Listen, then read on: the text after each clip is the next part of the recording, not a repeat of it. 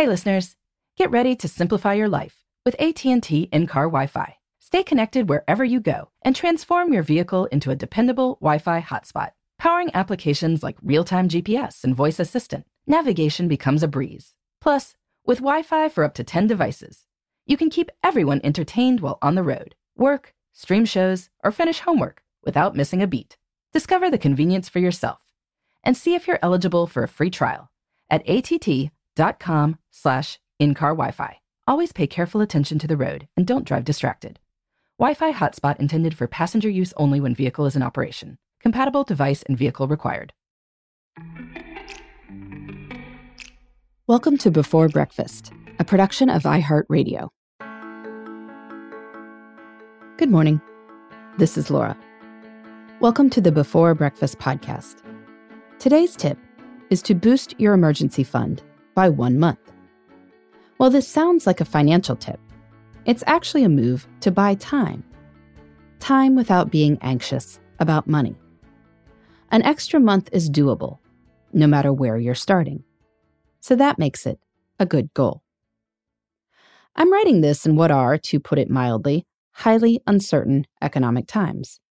So far, 2020 has reminded us that people can make all the right choices and still have businesses shuttered for months.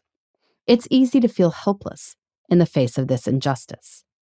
But one thing we can do is channel this anger into making sure not to feel helpless in the future. The best way to do that is to build up enough cash that day to day crises are just not a big deal. Now, I know that a lot of financial podcasts and blogs focus on the idea of achieving financial independence. This is the point where the income from your investments can cover your living expenses. Translation You would not have to work for a living. This is certainly a great long term goal. It's really the idea behind retirement.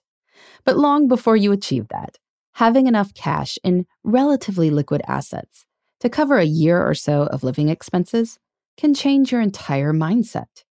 You wouldn't have to find anything for quite a while. In a year, you could probably figure out something, especially if you have multiple sources of income. So, knowing you had the time, without having to dip into retirement savings or sell a house or anything like that, you could start approaching all of life with a new sense of freedom and calm. Everyone is at different places on their financial journeys, but today's tip is for anyone. Whatever the size of your emergency fund now, how could you increase it to cover one more month? In a crisis, even an extra month might be helpful. Over the past several months, we've seen that some state unemployment systems are unable to handle large volumes of claims. Even if you're entitled to payments, you might not get them quickly. Policymakers might allocate extra funds, but some people's stimulus checks took a long time to come. An extra month buys breathing room. And even if you already have, say, six months of expenses in an emergency fund, which is great, and you have other assets invested, which is also great, a little extra might still feel a little better. Tough economic times often lead to market swoons. You need the fortitude not to sell in a down market. And having enough liquid assets that you wouldn't have to can keep you from constantly checking on your stocks. Worry consumes all kinds of time. And I like to help people save time.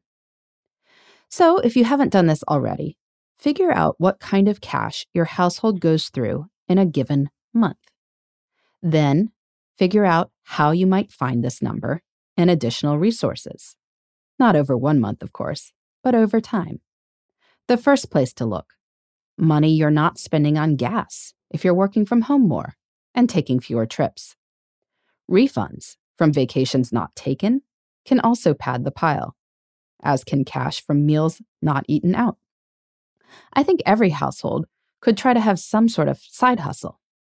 At the very least, you can look into one of the discount cell phone providers to save a little bit here and there. Yes, there may be some folks out there whose emergency funds are too large. They have too much in cash and not enough invested. But I suspect that most people are not in that position. While it's a good goal to have an emergency fund that can cover an entire year, I know that can seem daunting. But an extra month? That's doable. Aim for that, and then over time, you can look for ways to buy yourself more time. In the meantime, this is Laura. Thanks for listening, and here's to making the most of our time.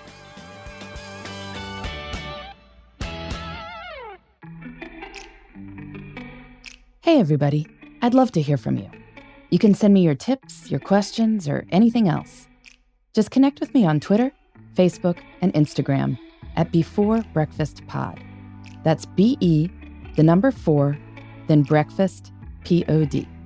You can also shoot me an email at beforebreakfastpodcast at iheartmedia.com. That before breakfast is spelled out with all the letters. Thanks so much. I look forward to staying in touch.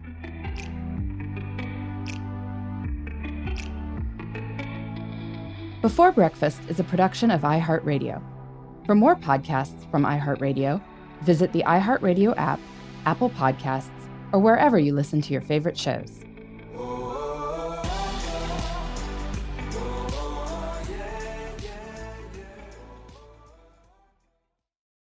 I'm Michael Rapaport. And I'm Kibi Rapaport. And together we're hosting Rapaport's, Reality Podcast. We have a passion for reality TV, and we're inviting you into our living room. We're dissecting the drama and we're giving praise to the single greatest form of entertainment on television today. That is right. Reality TV is the greatest form of entertainment on television today. Listen to Rapaport's Reality with me, Kibi Rapaport. And me, Michael Rapaport, on the iHeartRadio app, Apple Podcast, or wherever you get your podcast.